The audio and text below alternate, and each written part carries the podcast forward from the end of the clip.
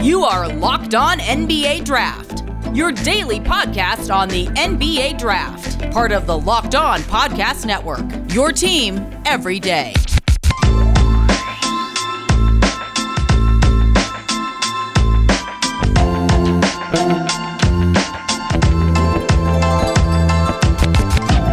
Welcome back to Locked On NBA Draft, part of the Locked On Podcast Network, your team every day. My name is Richard Stamen. I am your host. You might know me better as at Mavs Draft on Twitter. Got a really fun episode for you coming on this one. Going to be talking about Telenet, BC, Ostendes, Mario Nakic, and Amar Sylla, two guys who I see as sleepers in the international pool. I just started doing a deep dive. It's a little bit different this episode than previous ones because I've mostly stuck with the NCAA players. But this one, I'm going to dive into the international pool for the first time uh, on this network. And then I'm also going to stay in the NCAA for one prospect. And, you know, normally I would do an entire episode dedicated to the to the team like I did last time. But this one's a little bit tricky given the team uh, the team composition, I should say, for this year. With Jalen Johnson being gone, I, I wanted to just kind of focus on one guy who I see as a pretty obvious sleeper in this one, and that's DJ Steward of Duke. But first, this episode is brought to you by Locker Room. Download the app and join me this week on Wednesday to get in on the action. Locker Room changing the way we talk about sports.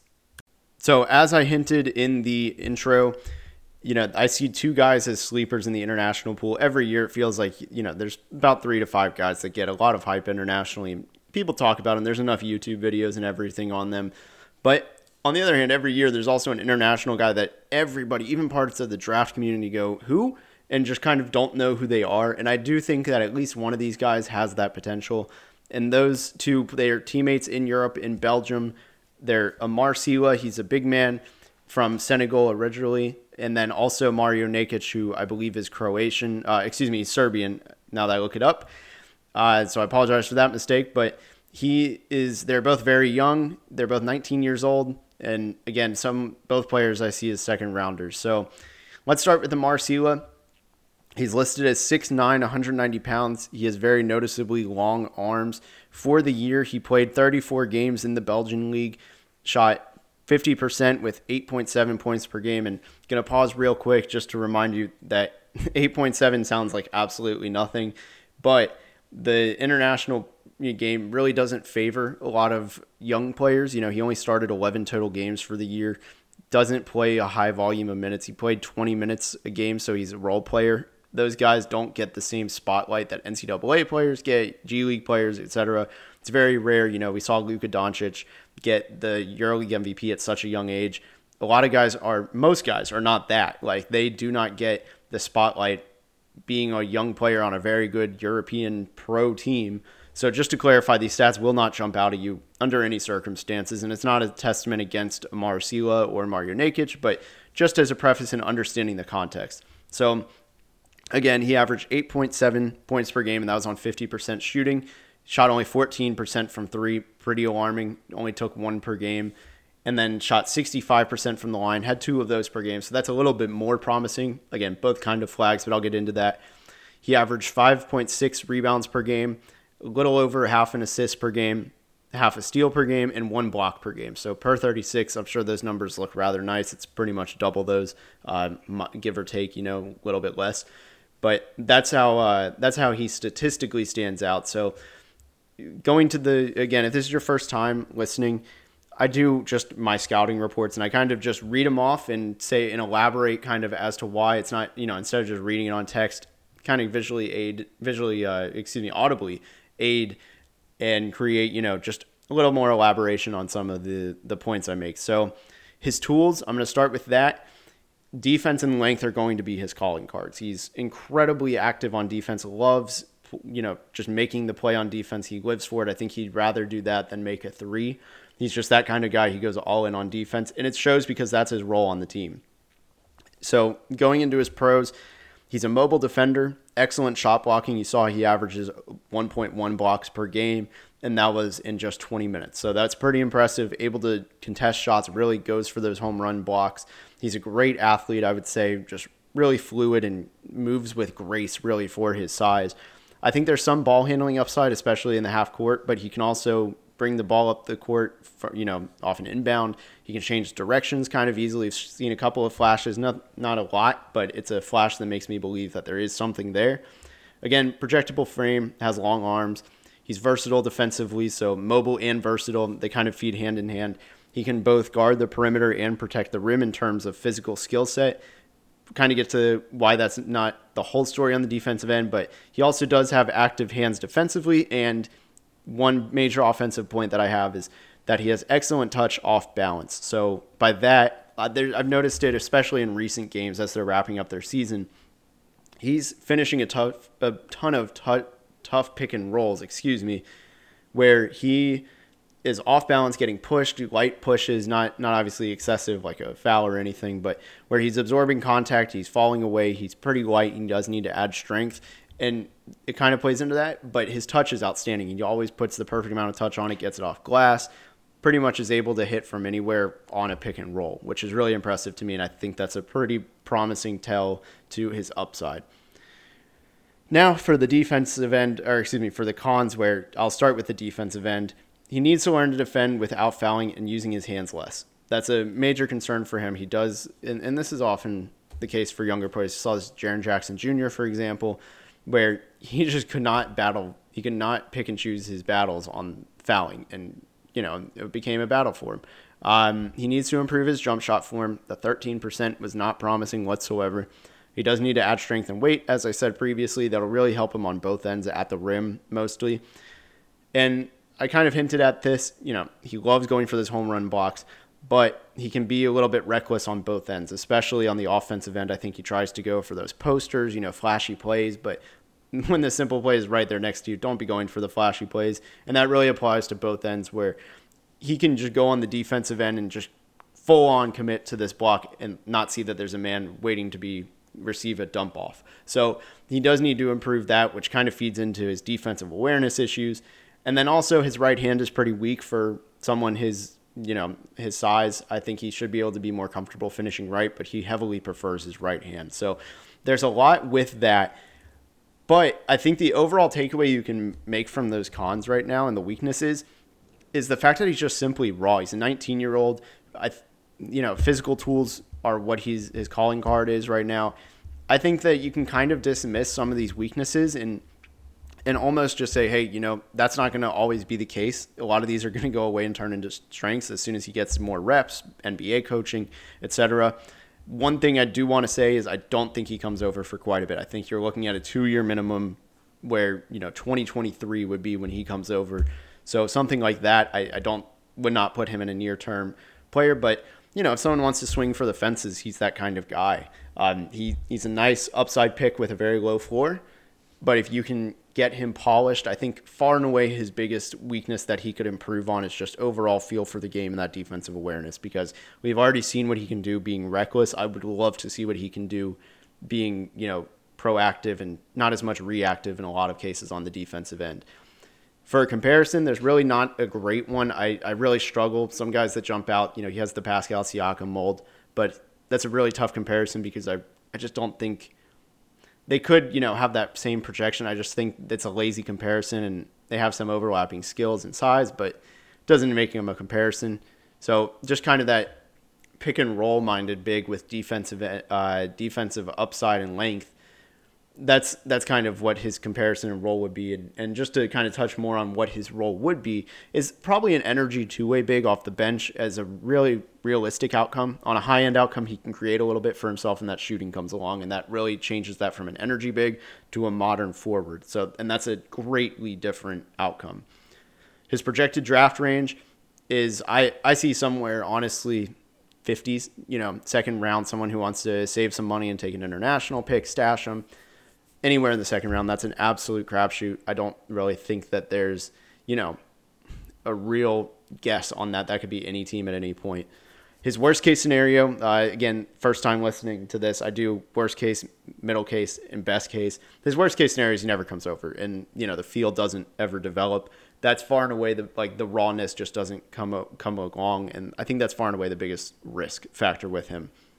His median outcome, probably that energy big that I said you know, maybe a fringe rotation player. I think that's a decent outcome for a second round pick. You know, you're not you're not mad, but you you're not happy with it. But it, it's someone who can maybe be serviceable in the right situation. And then his ceiling outcome, I think I kind of hinted at this, but you know, the shooting comes along, the defense is a little bit more disciplined. He can create a little bit for others, probably more likely. He's a good passer. Um, didn't really touch on that enough as I should have before, but he's a good passer who sees the floor well. Again, the flashy play just can kind of take over for the neg- for the wrong. Like I, I think it's a negative for him. So that would be a best case scenario. Though, is a lot of his mistakes just get toned down, and he becomes a modern forward. That just seems like such a high, highly likely. You know, for someone that build, if he can get the right team, that seems pretty likely for me, honestly. And I know that's kind of bold given you know the the IQ and feel and just overall rawness, but if if everything hits, I don't think that's that bold of a claim to say, you know, it's a really high ceiling. Again, not really sure how likely that is, but something that would be nice to see. So on the next uh, on the next portion of this, I'm gonna go over his teammate Mario Nakic, and I, I actually just spoiler alert, I do see him as a much more realistic outcome guy, less risk to him, and probably more likely to be drafted higher. But first, a quick word from our friends at Locker Room and Rock Auto. This episode is brought to you by Locker Room. Locker Room is the first social audio platform made for sports fans. The app is free to download, and once you're in, you can talk with me, other fans, athletes, and other Locked On hosts in real time about your favorite team or sport. I host a room for Locked On NBA Draft once a week, so you can join in. That's on. Usually, I do it to Wednesdays to Thursdays. It kind of just depends on how the week is going, and you know if anything big comes up. But Locker Room in general is the perfect place to start or join conversations about the NBA or MLB or NFL or NHL, any of the sports really. You'll have a chance to talk with me, other fans, and you know, again, locked on hosts. So be sure to join me this week. Again, usually around Wednesday or Thursday, and go download the free Locker Room app now. Currently available on all iOS devices. Be sure to create a profile, link your Twitter, and join whichever groups that you follow for the latest updates. And follow me at Mavs Draft to be notified when my room goes live. I know you'll want you won't want to miss this. And I'm planning to be live this week, yet again on Wednesday or Thursday. So I can't wait to hear everyone's thoughts about the NFL draft, and I'll see you there. Locker room changing the way we talk about sports. With the ever increasing numbers of makes and models, it is now impossible to stock all the parts you need in a traditional chain storefront. There's a solution for this, luckily. RockAuto.com is a family business serving auto parts customers online for 20 years. Go to RockAuto.com to shop for auto and body parts from hundreds of manufacturers. They have everything you need from engine control modules and brake parts to tail lamps, motor oil, and even new carpet. So, whether it's your classic or daily driver, get everything you need in a few easy clicks delivered directly to your door. Also, the rockauto.com catalog is really easy to navigate, so you can easily and quickly see all the parts available for your car or vehicle and choose the brand specifications and prices you prefer. And best of all, the prices at rockauto.com are always reliably low and the same for professionals and do it yourselfers. So why spend up to twice as much for the same parts? Go to rockauto.com right now and see all the parts available for your car or truck. Write locked on, and that's two words L O C K E D space O N in their How Did You Hear About Us section so that they know we sent you. Amazing selection, reliably low prices, all the parts your car will ever need. RockAuto.com. So, as promised, I want to break down the Telenet BC Ostende um, roster and you know the two prospects they have. With the first one being just done in Amar Sylla, and then this one with Mario Nakic.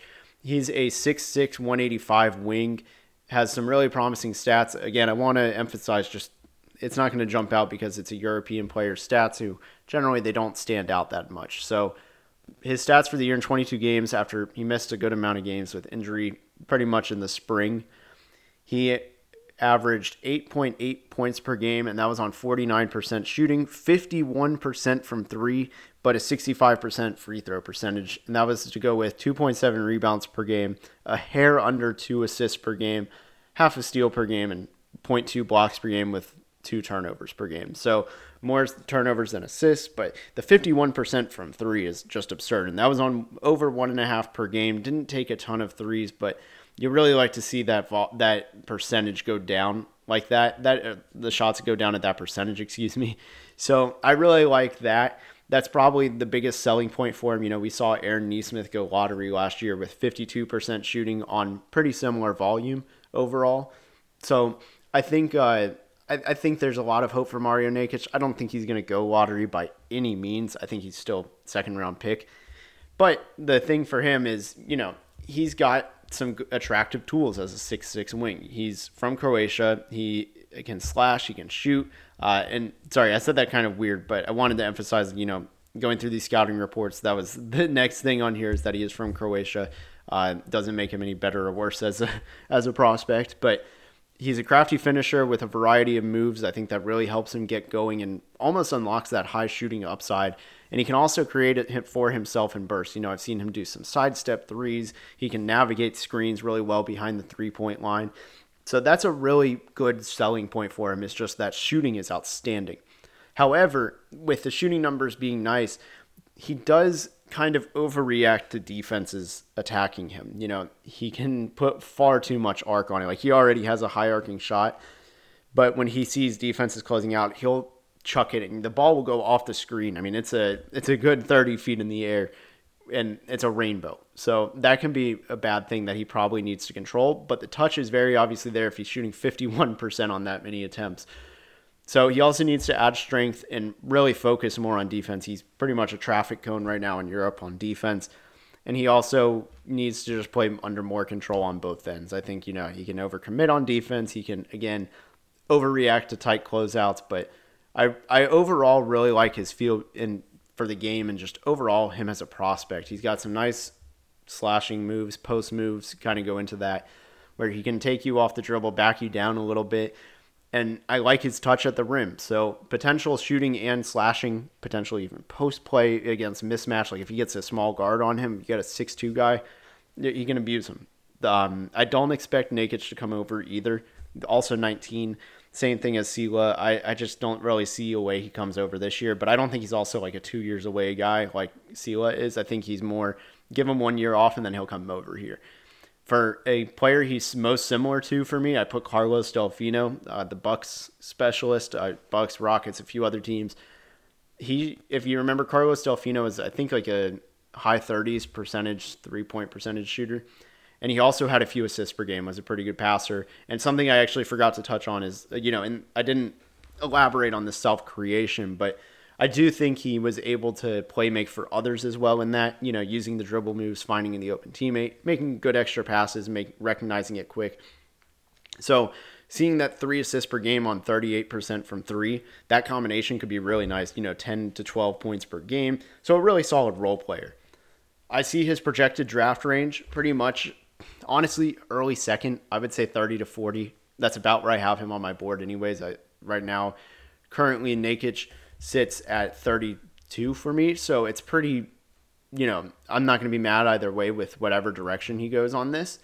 Um, his worst case scenario is when he comes over uh, to the NBA is that he doesn't shoot it nearly as well and that the high arcing shot that he overcompensates to closeouts and things like that really plague him.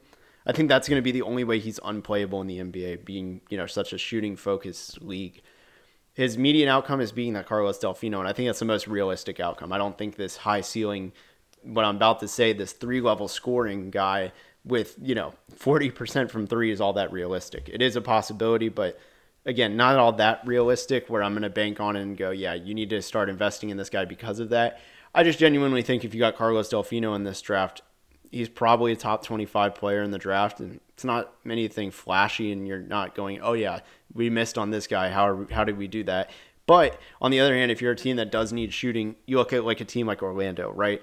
A team that they have the guards and the creators they just need someone to dish it out to. I think you could really see them as a honestly they pick 33rd they could easily take him and stash him for one year save some money and I think something like that has a lot of value in this league. Again, especially just with a league that loves shooting. So I would take him in the second round and not look back. And I think that's probably the most realistic outcome. He's a sleeper who's hiding in plain sight. You know, just the league loves shooters, and shooters get attention in the draft. So that's a guy who, if you're wanting to find an international sleeper, I'd start with him. Speaking of finding hidden gems and betting on those hidden gems, betonline.ag is the fastest and easiest way to bet on all your sports action. Baseball season's in full swing, so is NBA and NHL playoffs, and you can track all the action on betonline.ag. You can get all the latest news and odds for those sports at betonline.ag. So before the next game, head over to betonline on your laptop or mobile device and check out all the great sporting news, sign up bonuses, and contest information. Don't sit on the sidelines anymore, as this is your chance to get in the game. Head to the website or use your mobile device to sign up today and receive your 50% welcome bonus on your first deposit. And use promo code LOCKED ON. That's L O C K E D O N, no space, this time one word L O C K E D O N. Bet online, your online sportsbook experts.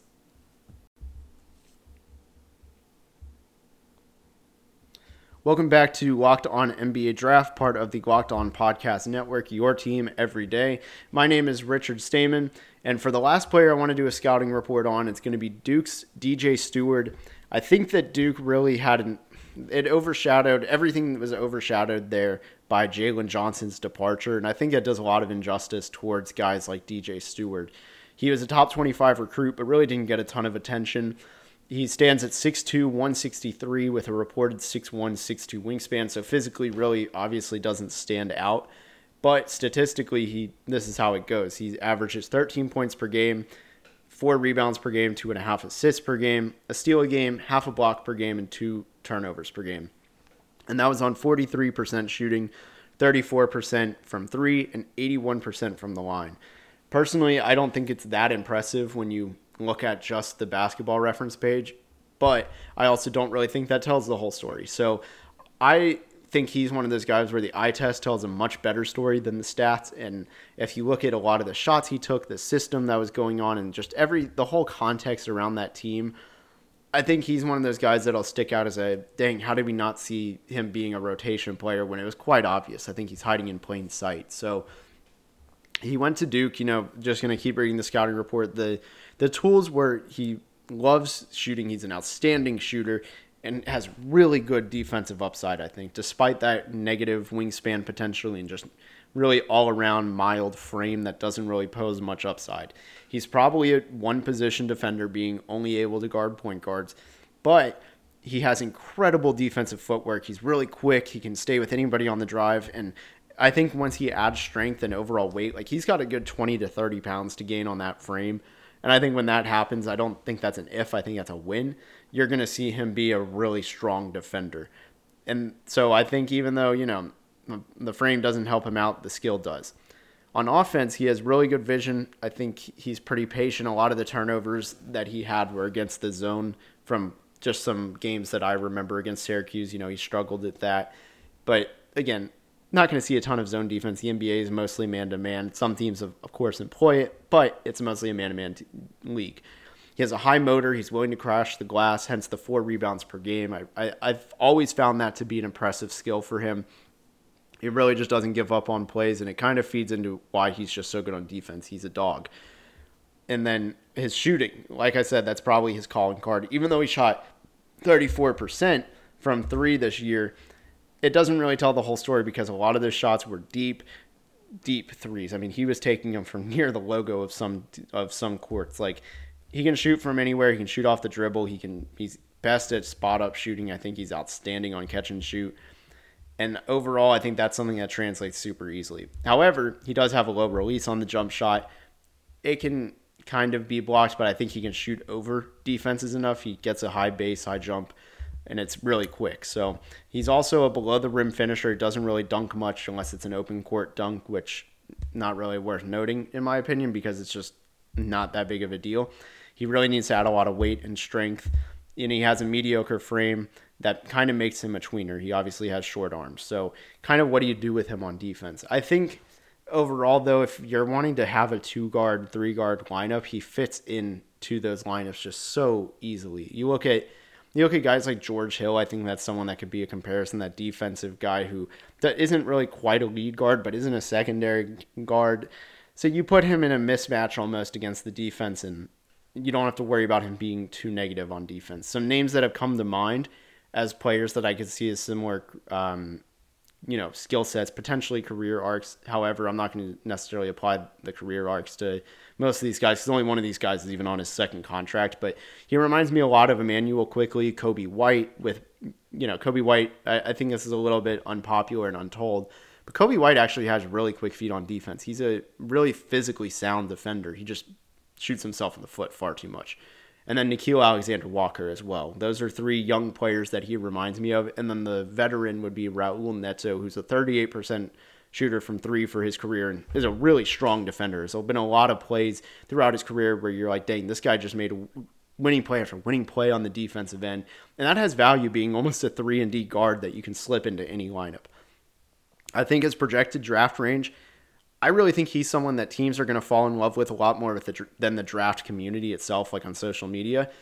I think he goes mid second round. I, I wrote down, and this is probably a conservative route. I put 35 to 60 as his draft range, but I, I really think it's 35 to 50. I don't I don't see him going in the bottom 10. I'd be rather surprised. I think it's pretty easy to see his role in the league, but um, I, I just I think teams are going to like it, and you know Duke will always be able to get a benefit of the doubt just because they're Duke. So his worst case scenario, I think, is just being a bench player. Uh, you know, maybe out of the rotation a little bit, but still being on the roster. Just because that shooting and defense combo, I, I see both translating pretty well. It's gonna be hard to keep out of games. You know, you can always plug him in at some point, whether it's a you need a spark one end or the other something like that, there's always a place for you.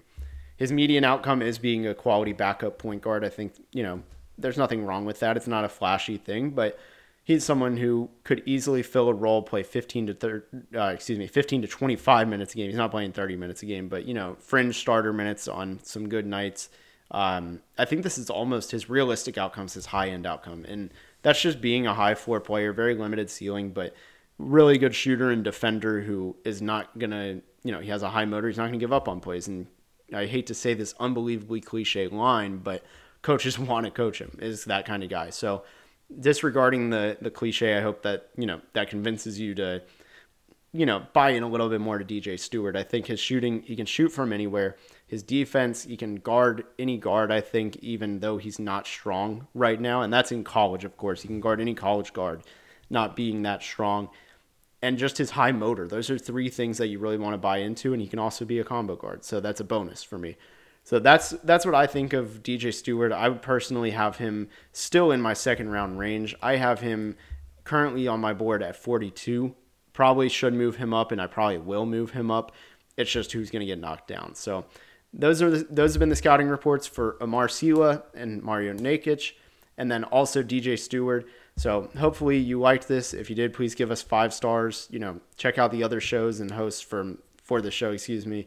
Uh, you know, Raphael and Cody and Sam host the other days of the week, and they're great listens. So, and then one other plug to make is uh, check out the Locked On Today podcast. They've they're covering a lot of the playoffs in the NBA. It's been outstanding if you haven't listened to that. So go ahead and give those a listen. And thank you so much for listening to Locked On NBA Draft.